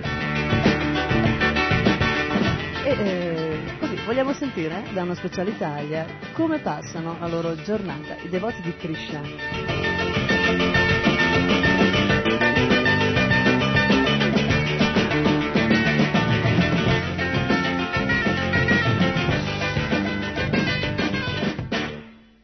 Allora, i devoti di Krishna si alzano molto presto la mattina, dalle tre e mezza alle 4. Per quale motivo voi dite a quest'ora così, come si dice, antelucana? Si dice? Ante... C'è un'espressione che non ricordo più, comunque un'ora molto, molto, diciamo così, molto presto al mattino, no? Bene, i devoti di Krishna si alzano verso tre e mezza, quattro della mattina. Per quale motivo? Perché è un'ora molto adatta alle pratiche spirituali che intendiamo svolgere la mattina.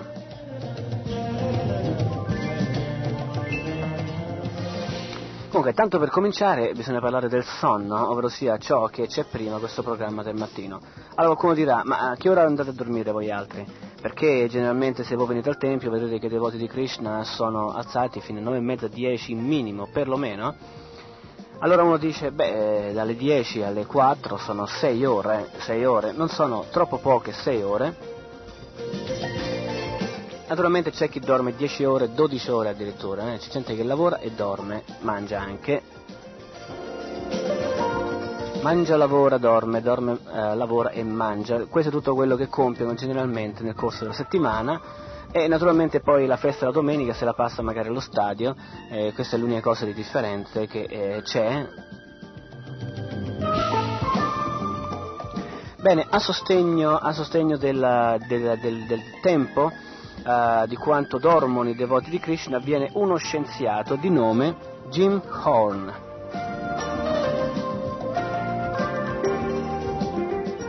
Bene, questo scienziato Jim Horn ha partecipato alla conferenza annuale dell'Associazione Britannica per il, processo, per il progresso scusate, della scienza.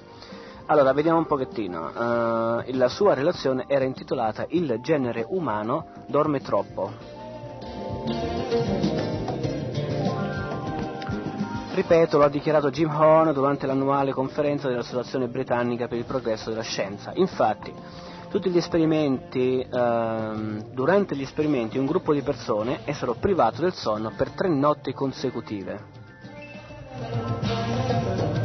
Al termine della ricerca è risultato che erano sufficienti otto ore di sonno per riprendersi in pieno dalla stanchezza.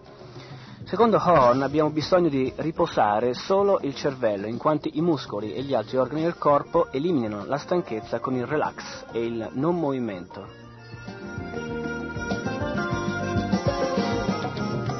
Quindi lo scienziato Horn, Jim Horn, dice che eh, gli, ehm, i muscoli e gli altri organi del proprio corpo, a parte il cervello, hanno, su, hanno, bisogno di un certo relax e non movimento, ah, non hanno assolutamente bisogno del sonno. Il sonno è un qualcosa che eh, beneficia soprattutto il cervello.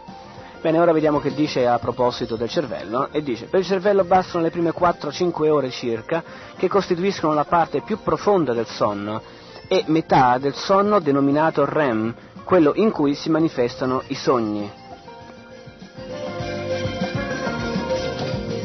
Tutto il resto, secondo Horn, è tempo inutilmente sottratto ad attività più produttive.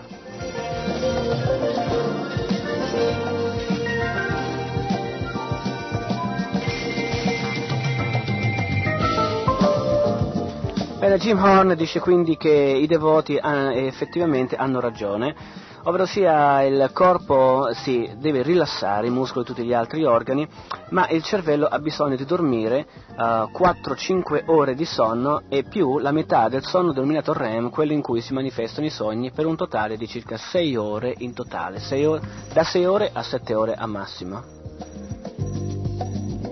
Sette ore naturalmente quando il soggetto è particolarmente stanco, quando è affaticato specialmente mentalmente eh, in modo particolare e allora eh, c'è questa oretta in più di extra durante i quali il riposo può essere completato. Ma in un momento normale eh, della nostra vita abbiamo bisogno di circa 6 ore per dormire e non di più. Tutto il resto, eh, anche a detta di questo scienziato Jim Horn, dice che tutto il resto è tempo inutilmente sottratto ad attività più produttive.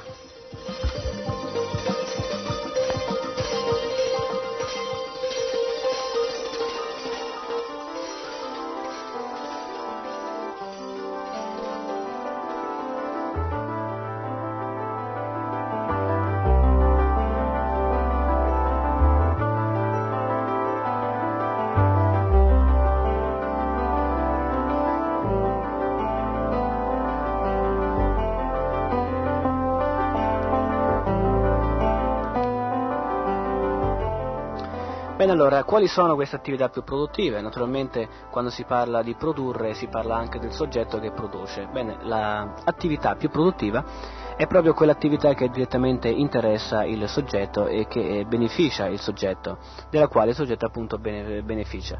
Bene, il Movimento per la Coscienza di Krishna accetta l'identità della persona come anima spirituale e di conseguenza il tempo più eh, produttivo è quello dedicato appunto alla ricerca della purificazione eh, del sé o dell'anima spirituale.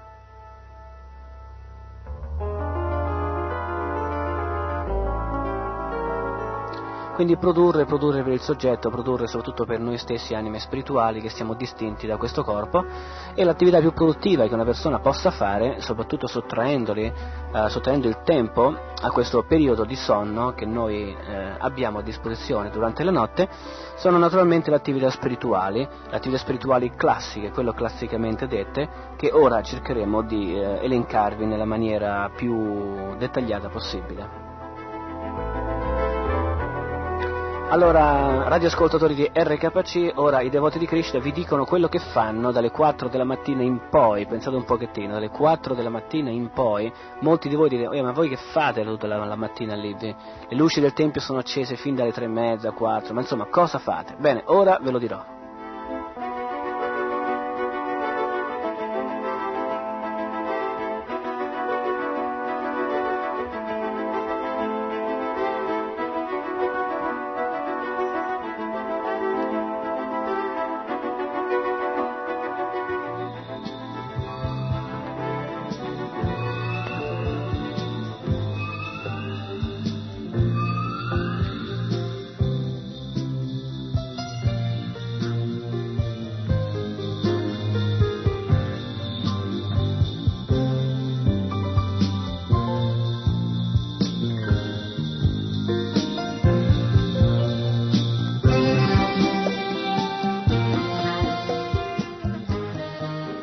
I devoti di Krishna si alzano presto. Alle quattro e mezza i devoti di Krishna devono essere tutti già presenti nella sala del Tempio, ovvero sia in quella sala che è adibita esclusivamente alle cerimonie propriamente dette. Uh, e in questa sala, chiunque di voi ci sarà stato lo saprà benissimo, che in questa sala è costituita uh, di una bella stanza pulita, profumata e al centro, in fondo di questa stanza c'è l'altare l'altare dove in alto sono posti le immagini, o meglio ancora in altri templi dove ci sono le murti, ovvero delle statue che personificano il Signore Supremo Sri Krishna nella sua forma uh, personale, nella sua forma uh, particolarmente benedetta, uh, part- soprattutto per, per, noi, perché attraverso questa forma Dio si manifesta per poter accettare un servizio personale. Quindi noi siamo immagini di Dio per quale motivo? Perché è necessario quello di sviluppare, il fatto di sviluppare una relazione personale con Dio, questo è molto importante, perché Dio è una persona, Dio non è un concetto, Dio non è un qualcosa di impersonale, Dio è una persona ben precisa e Krishna, attraverso la sua misericordia, si manifesta in una forma uh, tipo statua e questa statua possiamo fare qualche servizio personale, possiamo vestirlo, eh, offrirgli da mangiare in un posto pulito e profumato, esattamente come si tratta una persona. Dio naturalmente non ha bisogno né di mangiare né di essere vestito da noi, ma accetta come servizio devozionale. Lo accetta eh, così come un padre accetta un dono dal figlio, da un bambino. Non so eh, chi di voi sarà capitato quando era bambino, o magari chi di voi mi sta ascoltando che è un bambino magari. Quanti di noi avranno fatto a nostro padre di regalo una cravatta, ad esempio, eh, il giorno del compleanno di nostro padre, una cravatta?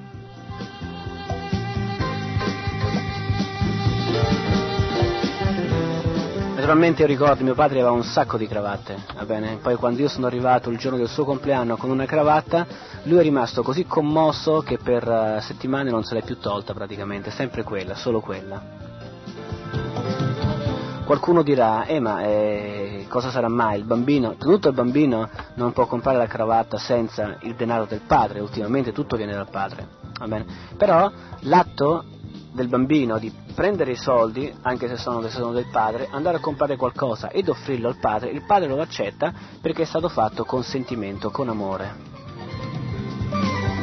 Quindi magari quella cravatta non era manco tanto bella, non era manco fatta tanto bene, però perché è stato donato con amore e devozione e allora il padre lo accetta e magari non, eh, non reputa neanche tanto importanti eh, e non gli piacciono neanche più tutte quelle bellissime cravatte magari che si era comprato lui stesso. Preferisce una cravatta brutta regalata dal figlio con, con amore, con rispetto, piuttosto che bellissime cravatte comprate da sé. Quindi Dio, Krishna, non ha bisogno del nostro servizio, non ha bisogno del nostro cibo, non ha bisogno uh, del nostro altare né di una stanza per lui, naturalmente perché Egli è la suprema persona, completa in se stessa, sufficiente in se stessa, diciamo così, non ha bisogno di niente di nessuno. Però uh, accetta il servizio devozionale dei suoi figli come un atto di amore e proprio perché questo è un atto d'amore, allora lo apprezza più di ogni altra cosa.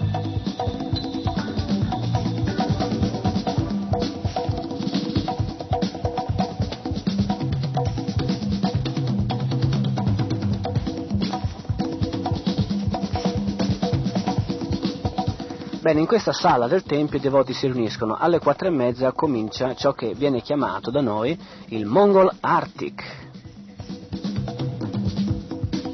In sanscrito veramente è scritto in questa maniera, Mangala Aratrika. Bene, il Mongol Arctic è la prima cerimonia che si offre al Signore Supremo Sri Krishna ed è una cerimonia molto, molto bella, molto suggestiva.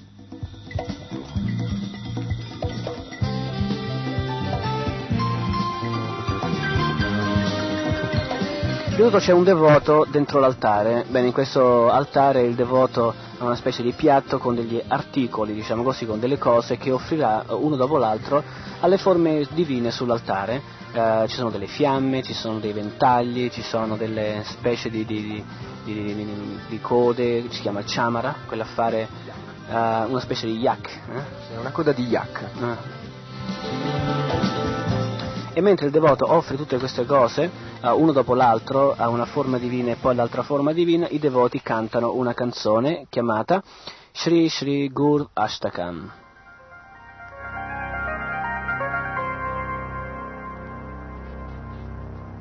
Shri Shri Gurvastakam è una canzone scritta da Srinivas Thakur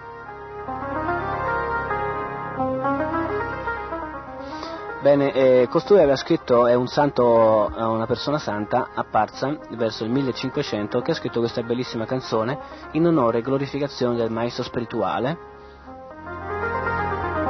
del guru, eh? Astaka significa appunto preghiera offerta a Shri Shri Guru Astakam e significa eh, preghiere offerte al maestro spirituale. Ashta infatti significa otto, eh? otto sono otto uh, quartine che glorificano il Signore Supremo e che finiscono tutte quante con una linea uguale uh, che dice in questa maniera. Vande Guru Sri Charanaravindam.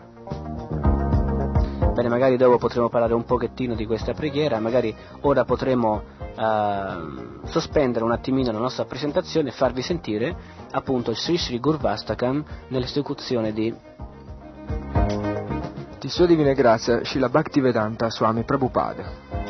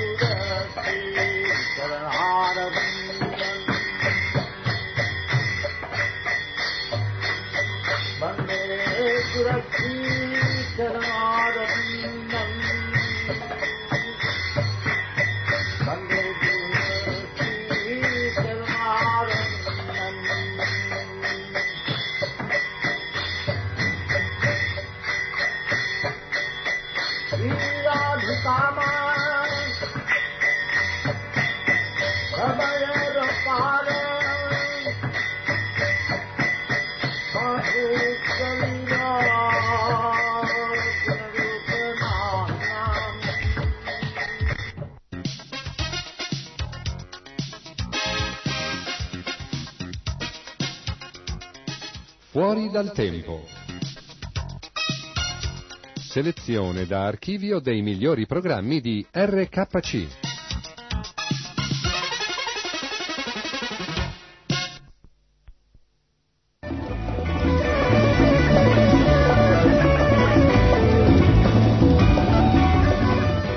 Avete sentito Bhaktivedanta Swami Prabhupada cantare il, il stesso di Gurvastakam o la canzone dedicata al maestro spirituale che i devoti di Krishna cantano ogni mattina eh, durante il Mongol Arctic.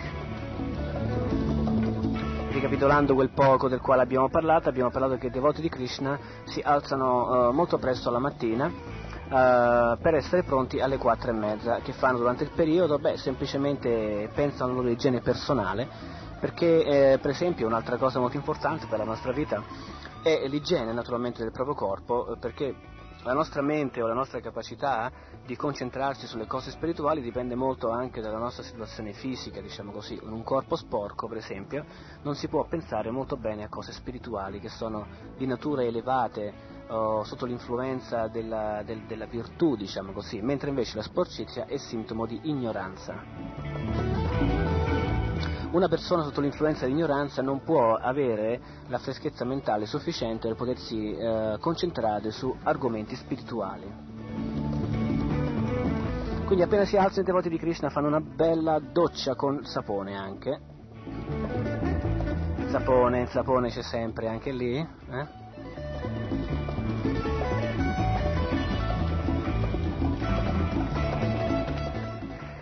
Dopodiché si cambiano il vestito, bene perché noi cambiamo il vestito uno o addirittura certe volte due volte al giorno perché ci piace essere puliti. Naturalmente questo non è una mania, eh. c'era una volta, avevo visto un film, un documentario che trattava di una strana malattia, una specie di mania della pulizia, eh, bene che c'erano delle persone che andavano in giro sempre con dei batuffoli di cotone con dell'alcol in tasca e eh, quando toccavano qualcosa con le mani immediatamente, subito dopo, eh, si passavano il batuffolo di cotone con l'alcol, imbevuto di alcol, per purificarsi.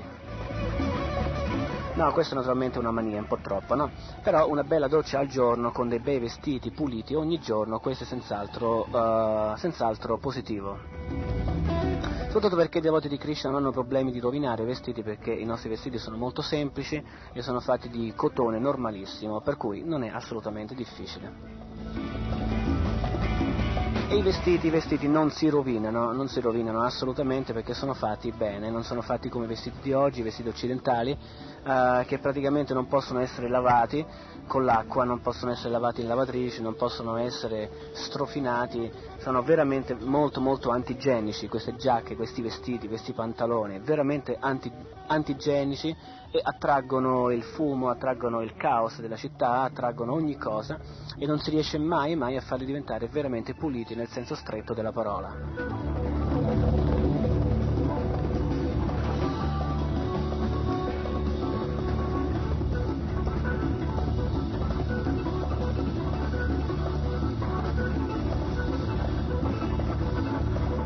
Quindi ricapitoliamo, i devoti si alzano alle tre e mezza, quattro, eh, una bella doccia e dopodiché scambiano i vestiti, poi vanno al Mongol Arctic, avete sentito Srila Prabhupada, maestro spirituale fondatore del movimento Hare Krishna che cantava Sri Sri Gurvastaka, la canzone che cantiamo ogni mattina al Mongol Arctic.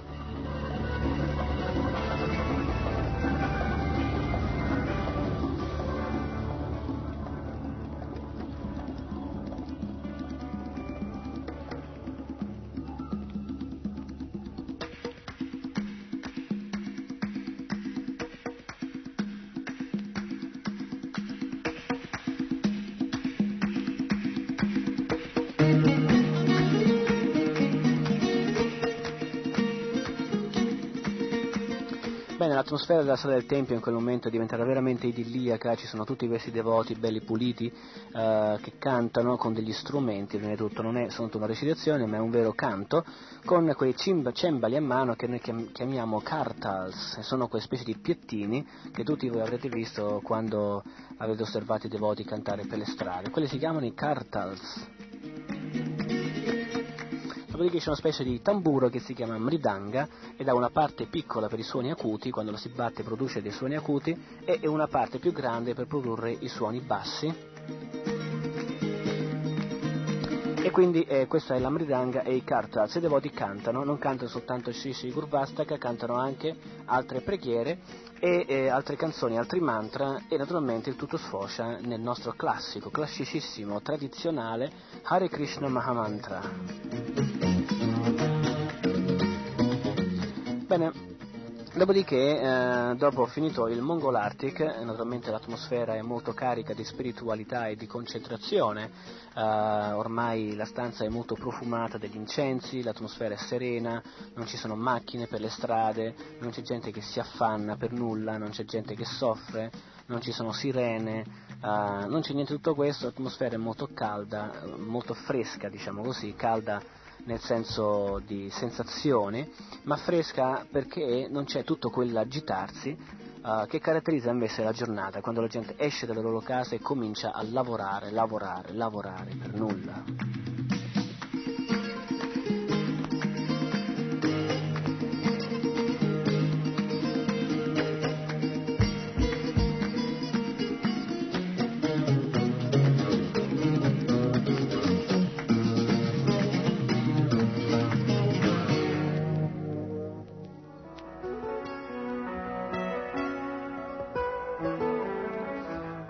Quel momento comincia l'altro stadio del programma del mattino, ovvero sia Japa Mala. Il termine mala in sanscrito si riferisce alla, a una corona, a una corona che i devoti hanno. Avrete visto sicuramente il sacchettino, i devoti hanno sempre appeso al collo una specie di sacchettino che penzola. Dentro il sacchettino, se chiedete a qualche devoto di eh, mostrarvi il contenuto, vedrete una specie di corona simile al rosario cristiano. Bene, questa corona, la parte fisica della corona si chiama mala e japa, japa è l'atto di cantare sulla corona. Bene, il tutto quindi si chiama japa mala. Bene, questa corona è composta di 108 grani, eh, palline diciamo così, e eh, un 108 mantra, Maha mantra, costituiscono un giro di japa mala, di japa appunto, e 16 di questi giri costituiscono la, la, diciamo così, la quantità quotidiana che i devoti di Krishna cantano del mantra Hare Krishna. Quindi comincia proprio quel periodo in cui il devoto eh, si siede nella strada del tempio eh, front, appunto davanti all'altare e comincia a recitare il mantra in una maniera recitata, senza strumenti, senza cantare, semplicemente per se stessi, diciamo così. E il devoto in questa maniera riesce a stabilire un contatto diretto con Krishna, con la suprema persona, con la realtà trascendente.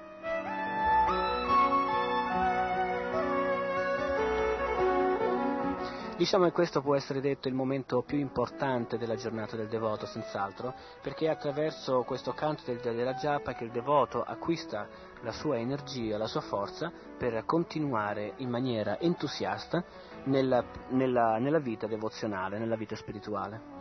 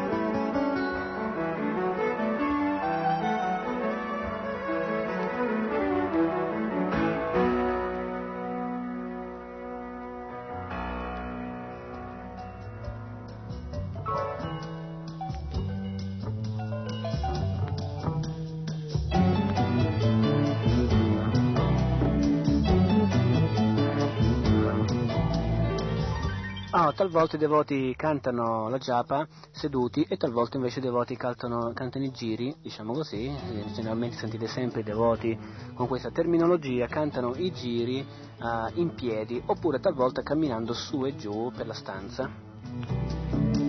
Non di rado, non di rado uh, dalle 5 in poi, perché il Mongolarte che dura mezz'ora dalle 4 e mezza alle 5, poi dalle 5 alle 7 praticamente, non di rado potete vedere i devoti di Krishna per le strade silenziose e deserte delle città cantando Hare Krishna.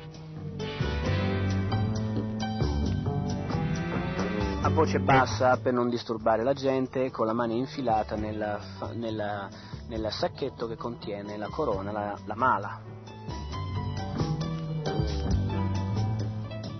Bene, questo è il periodo di meditazione, questo è anche chiamato mantra yoga o japa yoga, questo è veramente molto importante. Chi di voi può nel, nella propria casa alzarsi presto la mattina e cantare il mantra di Krishna sentirà una nuova energia spirituale, uh, infonderlo tutto, entrare nel cuore e sentire effettivamente, vedere come la, la propria visione delle cose cambia completamente, è una maniera nuova di cominciare il giorno per vivere il giorno in maniera nuova, diversa, originale.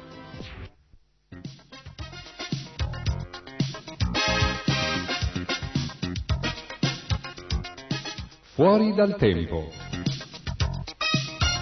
Selezione da archivio dei migliori programmi di RKC.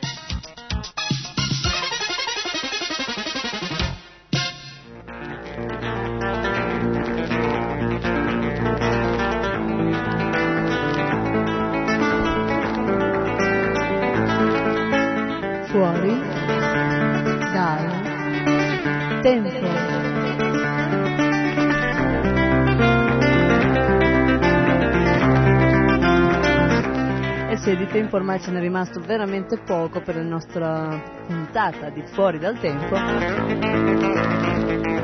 avete sentito come i devoti iniziano la loro giornata, eh? sempre, sempre così, tutte le mattine. Qualcuno dirà, ma non è un po' noioso? No, assolutamente no. Il gusto della vita spirituale, delle attività spirituali è in continuo aumento. Ed è questo proprio che caratterizza questo tipo di attività. A differenza delle attività materiali che quando cominciano a essere ripetute due o tre volte, almeno finché ne abbiamo memoria, dopo un po' stancano, le attività spirituali, man mano che si compiono, aumentano sempre di più il loro nettare, come si dice eh, nel linguaggio devotesco, il loro gusto superiore. Si manifesta ogni volta di più. Benissimo, allora siamo arrivati, come dicevamo, alla fine di questa puntata. Io eh, mi auguro che voi rimaniate sempre all'ascolto di RKC Radio Krishna Centrale e vi rimando per la prossima puntata, alla prossima puntata, per il mm, continuo eh, della giornata del devoto.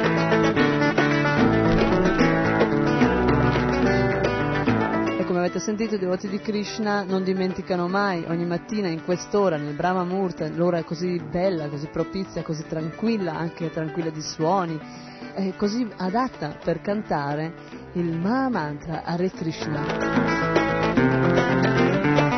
Ripetiamolo ancora una volta tutti insieme. Hare Krishna, Hare Krishna, Krishna Krishna, Hare Hare, Hare Rama, Hare Rama, Rama Rama, Hare Hare.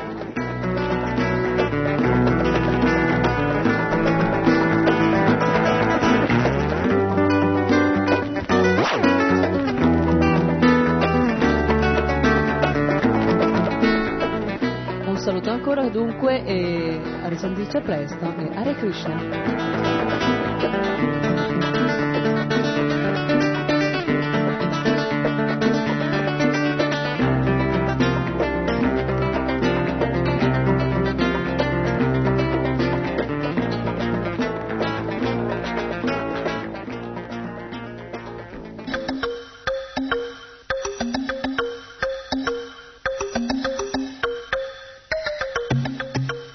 Fuori dal tempo. Selezione da archivio dei migliori programmi di RKC.